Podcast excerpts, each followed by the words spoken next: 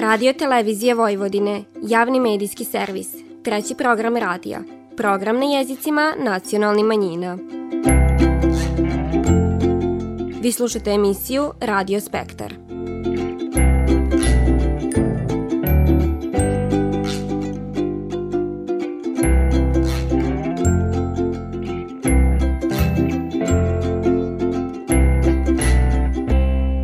Lip pozdrav poštivani slušaoci, vi pratite program na bunjevačkom jeziku. Na početku ove nedeljne emisije divanit ćemo sa Igorom Šeterom, somborskim vajarom koji je osvojio pristižnu stilsku nagradu na njujorškoj svitskoj izložbi. Posle tog poslušajte divan sa Eminom Tikvicki, profesorica muzičke umetnosti, koja sa novim omladinskim horom kroz pivanje i igru čuva muzičku baštinu naše zemlje.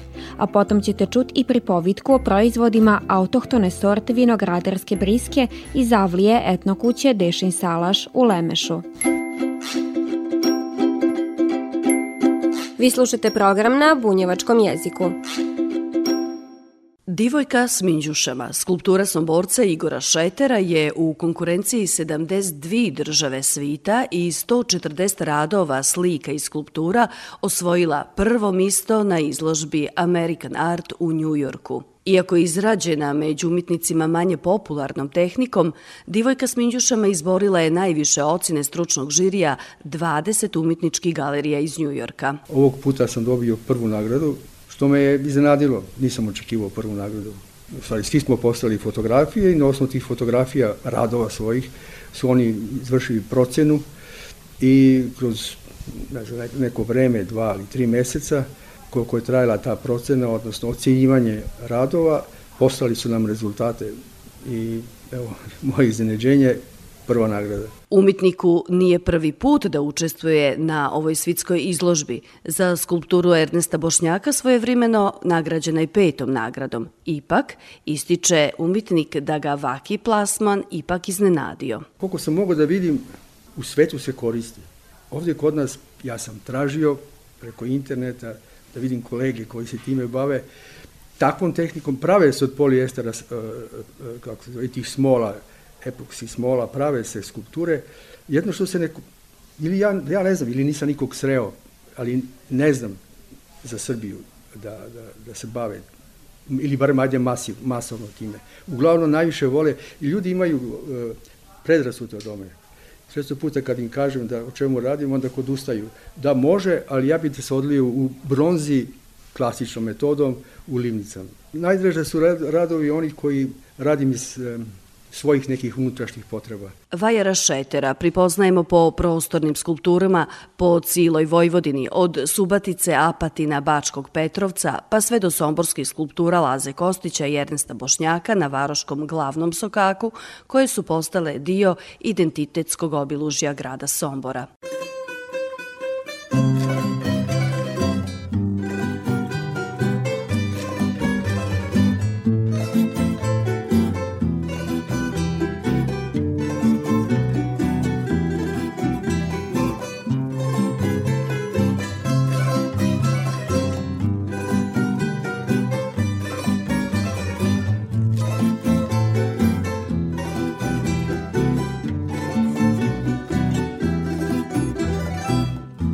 si bila sama Kada sam te sreo Da te ludo volim Resti nisam smeo.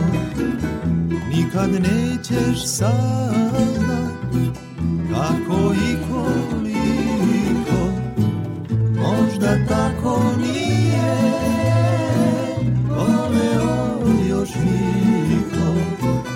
samoća mi druga, pratilja mi tuga, još te sanjam noću, tebe samo hoću, samoća mi druga, pratilja mi tuga, još te sanjam noću,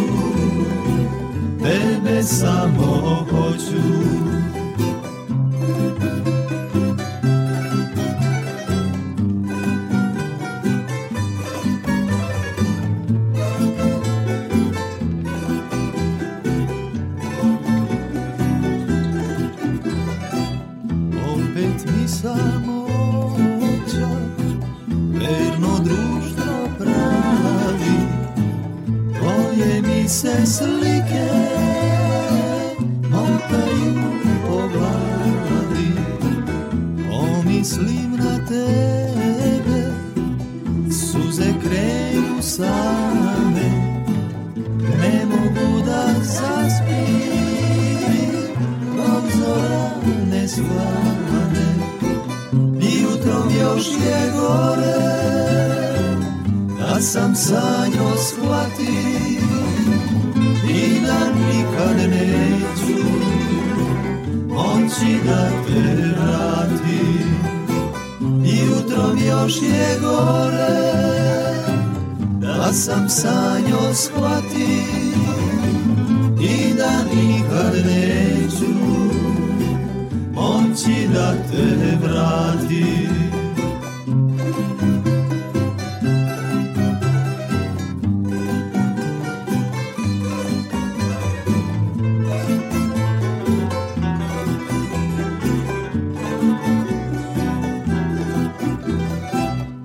Imao sam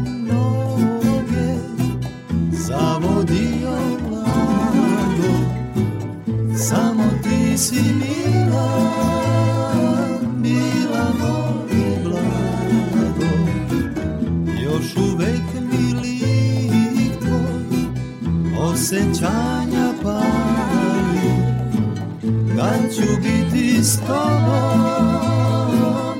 Izgledi su mali Samoća mi druga Pratilja mi tuga. Još te sanjam noću Tebe samo hoću. Samoća mi druga Pratilja mi tuga Još te sanjam noću Tebe samo hoću Još te sanjam noću Tebe samo hoću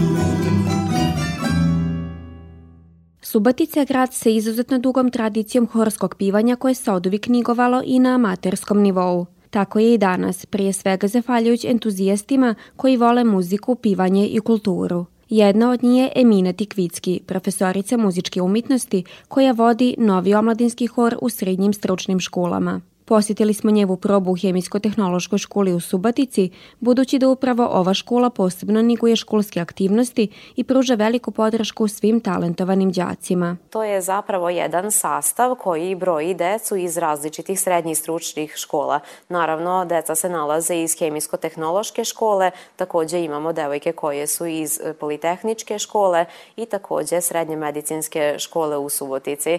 Nekako e, cilj tog hora jeste da se deca okupljaju na zajedničkim druženjima, naravno kroz muziciranje, što znači da se oni vrlo rado tamo okupljaju i da je nekako ta članska karta za ulazak u hor zapravo njihova međusobna motivacija i međusobno druženje i uz taj sastav, e, jeli ženski vokalni, mi naravno imamo i naše momke instrumentaliste koji nas vrlo često e, podržavaju u svemu tome. Emine kroz svoj rad u osnovnoj školi imala vokalno-instrumentalni sastav, a zaposlenje u srednjim školama donelo je i logičan korak, osnivanje sličnog muzičkog ansambla na srednjoškolskom nivou.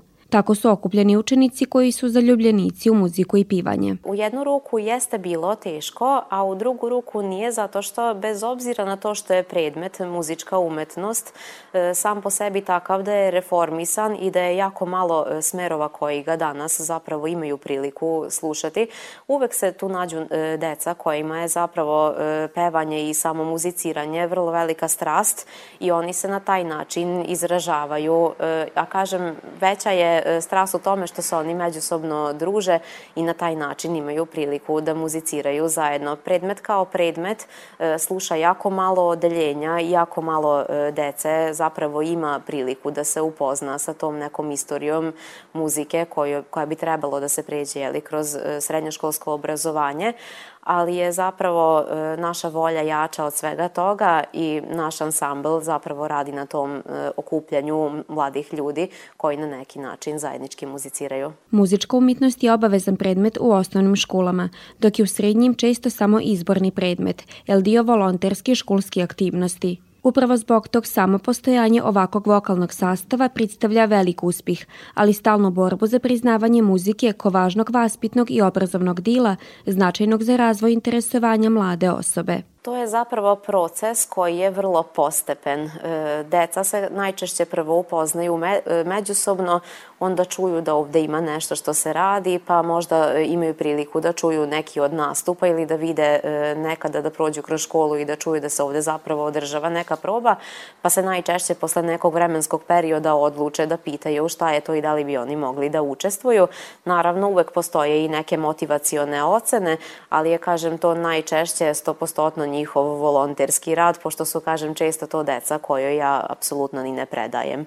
Tako da se sa vrlo različitih smerova deca opredeljuju za ovakvo pevanje i za ovakav način druženja, da ne kažem da je muzička umetnost e, predmet koji je sastavljen od tematskih jedinica stilskih jeli, perioda i vrlo je recimo nekada zanimljivo kako jednu lekciju ispredavati jednom pekaru ili recimo jednom medicinskom radniku, akušerskoj sestri, ginekologu ili recimo grafičarskom tehničaru. Tako da zapravo ovde imamo jako puno profila i jako puno smerova ujedinjenih tako da oni svi zajedno nekako funkcionišu kroz tu njihovu mladost i dobru volju. Ovaj srednjoškolski vokalni ansambl okuplja desetak članova, čiji broj se iz godine u godinu minja, a njev repertoar je šarolik, ali kvalitetan. Njih zapravo drži druženje. E, druženje, muziciranje, repertoar koji biramo e, sami, zapravo uvek imamo neki tematski razgovor u zavisnosti od toga e, kakva je prilika u pitanju, da li je u pitanju dan škole, da li je u pitanju ispraćaj maturanata, Sveti Sava ili bilo šta, repertoar zna da bude vrlo različit. Znači, znamo da e, pevamo od nekih tradicionalnih pesama, znamo da pevamo čak i pop i rock pesme ili neke čak zabavne pesme koje su recimo upriličene za isprećaj maturanata i onda svaki put kada imamo neki tematski događaj onda se mi prilagođavamo tome. Neki put naravno pevamo ono što moramo da pevamo, ali neki put vrlo rado biramo sami i svoj repertoar stvaramo sami. Tako da često pored e, hora Imamo i momke koji nas e, prate instrumentalno, ali i pored toga devojke često budu čak raspoložene da naprave i neku e, folklornu sekciju ili čak u poslednje vreme imamo i balet, tako da možemo da prikažemo više muzičkih e, segmenata, a da nije vezano samo za horsko pevanje. Nus podršku i mentorstvo naše sagovornice, Dica u ovom srednjoškolskom muzičkom sastavu pokazive veliku dozu ozbiljnosti, odgovornosti i talenta za pivanje i druge vrste umetnosti umetnosti. Kroz godine med njima se razvilo i pravo prijateljstvo u kojem zajednički razvijaje svoj talenat i muzičko umiće. Nevena Jovanović je učenica Hemijsko-tehnološke škole u Subatici, a kako ističe, najvećma voli tradicionalno pivanje. Bavim se tradicionalnim pevanjem, članica sam hora već dve godine i ljubav prema pevanju se javila od malena. Pa uspevam da postignem sve i nije mi problem zato što to volim. Učenik Politehničke škole Bojan Francišković svira neobičan udarački instrument s kojim na probama i nastupima prati članice hora. Sviram kahon, to je udarački instrument. Početkom petog razreda, tad sam počeo da se bavim tako sviranjem i meni se to svidelo i tu mi se ovaj, pružala mogućnost da sviram i došao sam i svirao. On je specifičan po svom izgledu, ovako, i što u toj maloj kutiji se nalazi dve žice koje daju dobre zvukove, kako bi rekao, ko doboš e, na bubnju. Tako da ima dublji glas i malo viši i fenomenalan po meni. Milica Tikvicki takođe je učenica Politehničke škole u Subatici. Kako divan i ljubav prema pivanju gaje od malena, a posebno je privržena tradicionalnom pivanju. Kada sam krenula u peti razred, tamo sam imala dobru nastavnicu, uz pomoću koje sam još više zavolela pevanje i kada sam prešla u srednju školu, ona me tu sačekala i tu sam nastavila i to je to. A šta najviše voliš da pevaš? A, tradicionalnu muziku. Koliko je važno da mladi čuvaju tu tradiciju i tradicionalno pevanje? Pa, vrlo je važno, pošto se pokazuje kultura, običaj i to je zapravo ono što treba da odlikuje nas kao narod. Da bi vokalni sastav zvučao što bolje na probama i nastupima, zaslužan je Dragan Mihaljev, učenik Hemijsko-tehnološke škole. Harmonika je njegova najveća ljubav, a ima velike planove kad je narodna muzika u pitanju. Harmoniku sviram od petog razda osnovne, Išao sam u osnovnu muzičku školu, ali nisam bio zainteresovan jer tamo je bila klasika i to meni se ta muzika ne sviđa. Sam bio zainteresovan za narodnu muziku, za etnu muziku i tako to i moj otac je, on i dan danas svira i on je terao meni i tu se javila ljubav prema harmonici, prema muzici. Planove definitivno imam. Prvi plan je da okupim jedan band, orkestar da namestim, imam par momaka koji znaju dobro da sviraju, idu u muzičku školu, bave se muzikom duže nego ja, talentovani su naravno i plan je da nešto napišemo, da komponujemo i da da uživamo muzici sa ostalima. Novi omladinski hor učestvuje u brojnim školskim svečanostima, proslavama, priredbama, gradskim kulturnim manifestacijama, ali i raznim takmičenjima, što članovima daje lipo motivaciju i podstrek za dalji rad. A ujedno na ovaj način oni čuvaju muzičku baštinu naše zemlje. U hor su dobrodošli svi učenici koji vole pivat, svirat i igrat, a probe se održavaju uglavnom jedared nedeljno, ističe profesorica Emina Tikvicki. E, mladi su okrenuti tradiciji i vrlo često ovde dolaze i ta deca koja zapravo slušaju razne jezike, e, to jest predmete nekog jezika sa elementima nacionalne kulture, tako da je zapravo ovaj e, hor dobrodošlica svima koji su ljubitelji i nošnje i tradicije i raznih jeli, tradicionalnih pesama, tako da kao što sam pomenula, mi ih e, negujemo i u zavisnosti od prilike uvek gledamo da biramo sve nošnje, takođe isto jako volimo, tako da od srpskih, bunjevačkih, ili nekih e, drugih nošnji takođe isto vrlo rado obučemo kao sastav i pojavimo se ili na Svetom Savi ili na takmičenju, tako da su to sve stvari koje se nekada čak pretvore i u folklor, a nekada ostanu samo na jednoj horskoj pesmi. Školski hodnici odzvanje je i ispune se muzikom kad ovaj vokalni sastav pušti glas. Sigurno je da su ova dica zajedno s njevom profesoricom budućnost i svitla tačka Subatice, jer niguju tradiciju, kulturu i čuvaju bogatu muzičku baštinu ove varoši. Doći ću ti ko u staroj pismi. Na konjima grive razigrane. Hoću makar na tren da se vratim u te divne, nepovratne dane. Hoću makar na tren da se vrati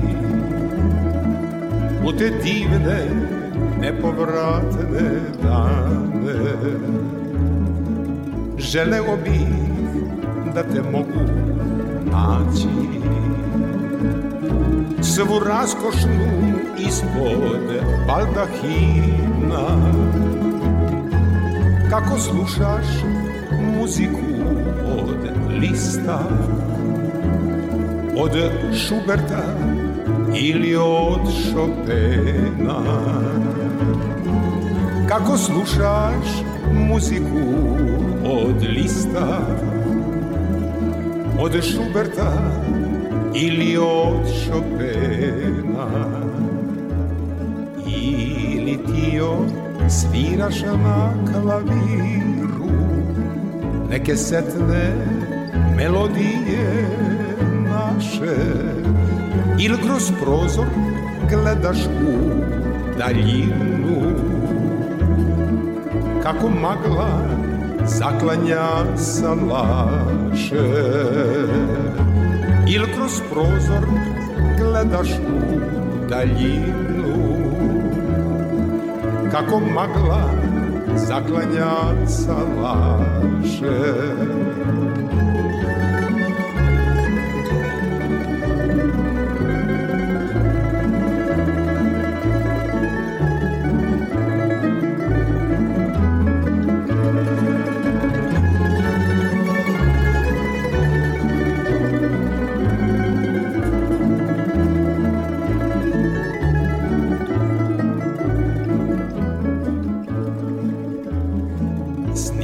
pasti i pokriti srićom Sve ne da će ovog novog doba. Pustit ćemo konje, nek nas nose. U sankama što dalje od groba. Pustit ćemo konje, nek nas nose u sankama što dalje od groba. Usput ćemo svratiti na čardu. Di se toči pravo vino naše. Kraj kamina i vatre što tinja Slušat ćemo samo tamburaše. Kraj kamina i vatre što tinja Slušat ćemo samo tamburaše. Doći ću ti ko u staroj pismi Na konjima krive razigrane Hoću makar na tren da se vratim. U te divne, nepovratne dane. Hoću makar na tren da se vratim. U te divne, nepovratne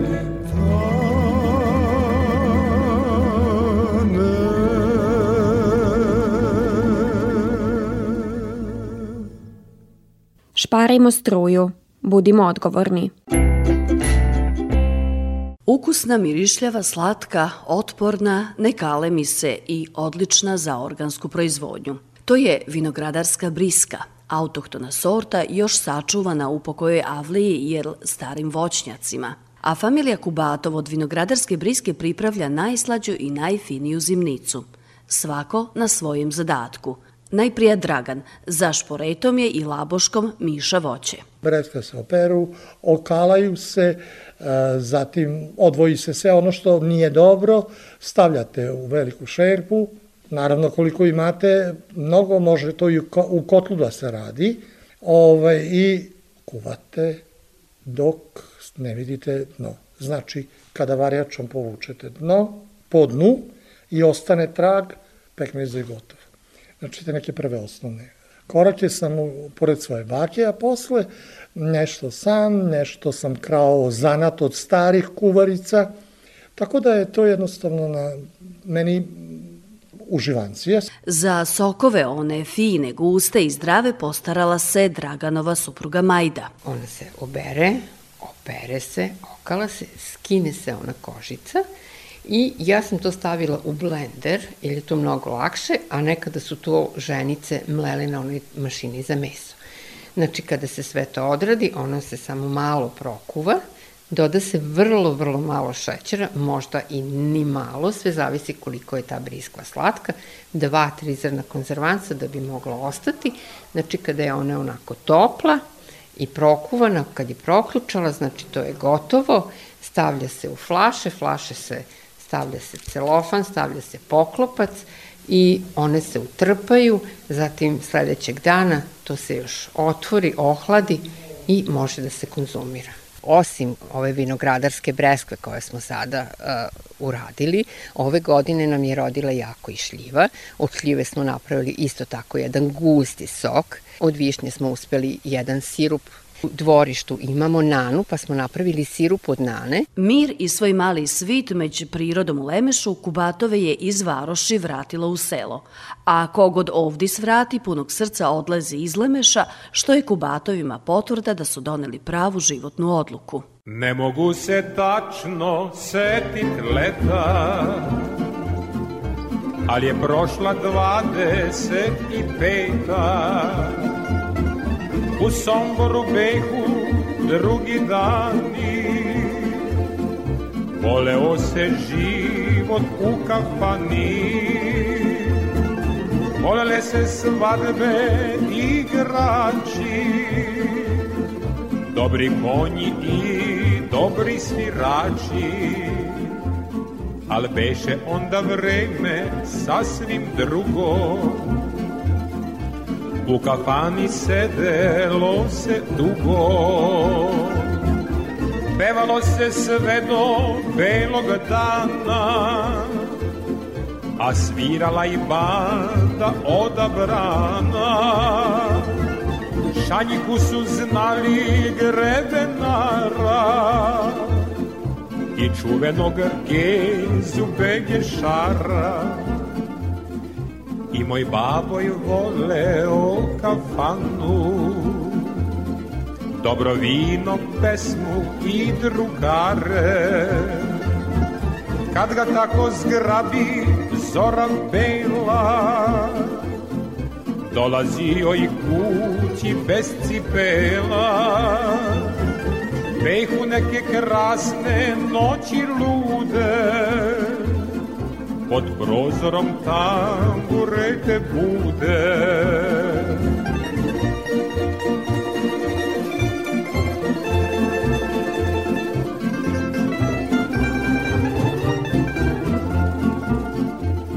Kraj Dunava sva su sela mala.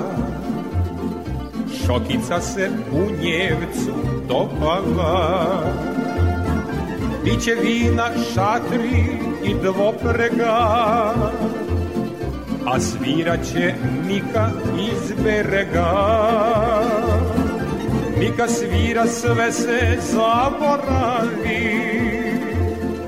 Ne znaš da li je usnu ili najavi Igralo se sve do zore rane Bačko kolo ono na dve strane. Joza Petreš igra od milina A na glavi boca puna vina. Kolo igra svakomu se divi Nek se znade da bunjevac živi U palanci na Dunavu čarda. Svirala je isto dobra banda. Tog primaša sada nema više. Osta samo ime čika miše. Tog primaša sada nema više Osta samo ime čika miše.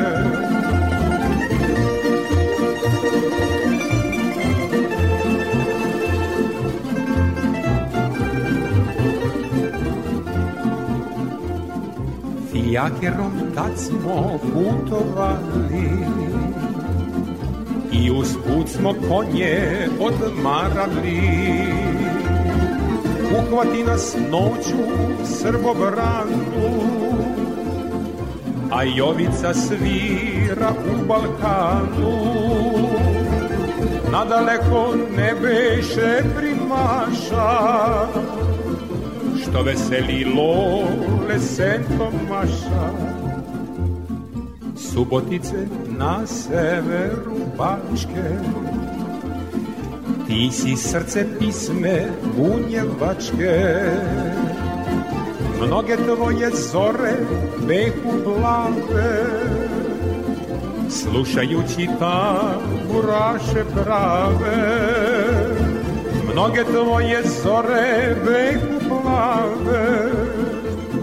Slušajući tamburaše prave Za kafanu Spartak svi su znali. Svira Miloš veliki i mali. Nadaleko ne beše im para. Spominju se kao pesma stara. Zauvek su cagerim stali. Beše Miloš veliki